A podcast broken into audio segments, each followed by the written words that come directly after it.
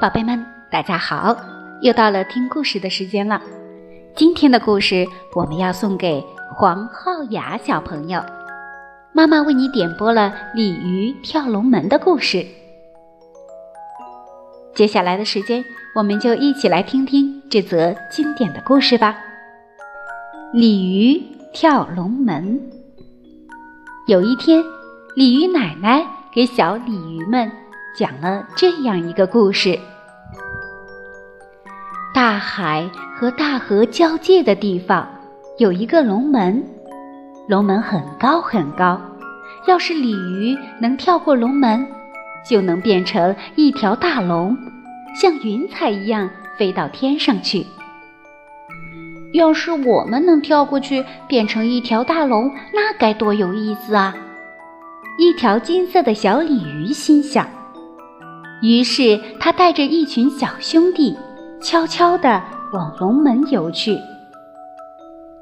他们顺着大河游啊游，当遇到大江和急流时，小鲤鱼们累得不行了。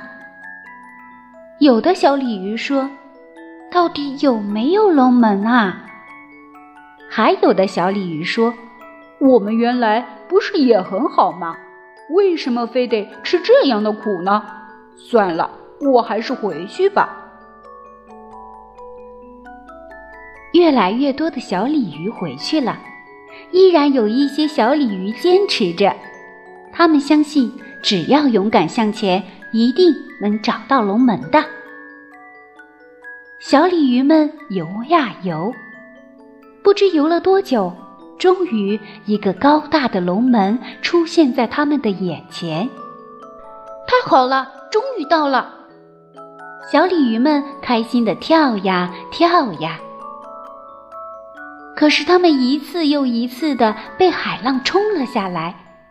有的小鲤鱼掉下来时撞到石头上，身上被撞得满是伤痕；有的被海浪卷走，失去了性命。其他鲤鱼吓得不敢动了。就在大家七嘴八舌的讨论要不要回家的时候，金色的小鲤鱼依然不懈地跳啊跳。在经过无数次的尝试后，金色的小鲤鱼用尽全身力气，终于跳过了龙门。啊，它变成了一条金色的龙，在天空中飞舞着。紧接着，蓝色的小鲤鱼也跳了过去，变成了一条蓝色的龙。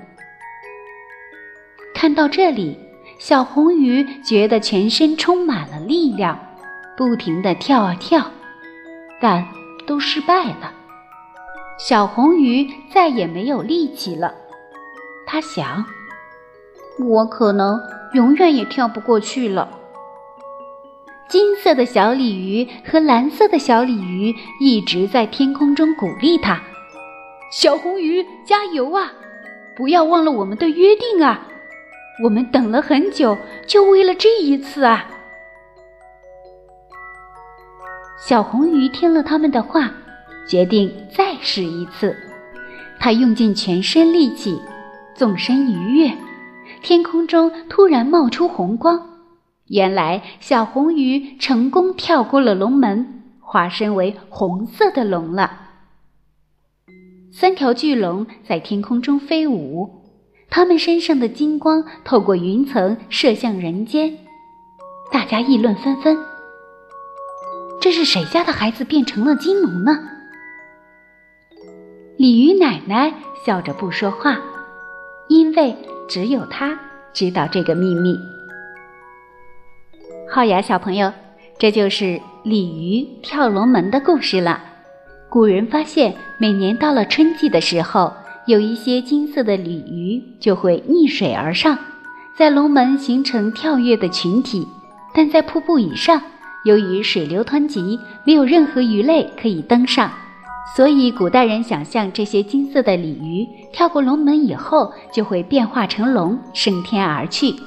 也就有了“鲤跃龙门”这个成语的由来，象征逆流而上、奋发向上的精神。今天的故事就为大家讲到这里了，小朋友们有想听的故事，记得给我们留言，写下你的名字和想听的故事，就可以听到小迪姐姐专门为你讲述的故事了。我们下期节目再见吧。